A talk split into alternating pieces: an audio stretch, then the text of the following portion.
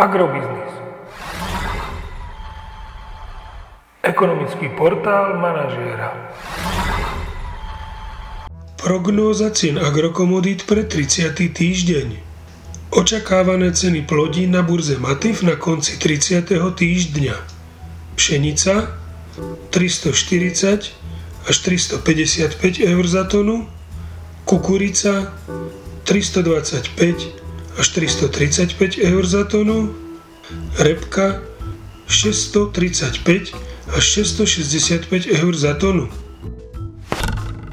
Slovenské ceny jatočných ošípaných sa v tomto týždni budú pohybovať zrejme bez výraznejších zmien v okolí hodnoty 1,90 eur za kilogram jatočnej hmotnosti, respektíve v intervale 1,87 až 1,95 eur za kilogram jatočnej hmotnosti.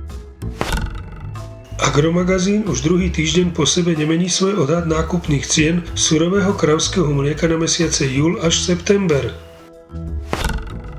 Predpokladáme, že tento týždeň z počiatku klesnú ceny nafty na Slovensku o 1,5 eurocenta za liter na úroveň 1,825 tisícin eur za liter a ceny benzínu Natural 95 klesnú o 1 eurocent za liter na hodnotu 1,85 eur za liter. Tým vyčerpajú svoj potenciál poklesu a následne sa dočasne zastabilizujú. Podrobnejšie informácie nájdete v aktuálnej prognóze na portáli Agrobiznis.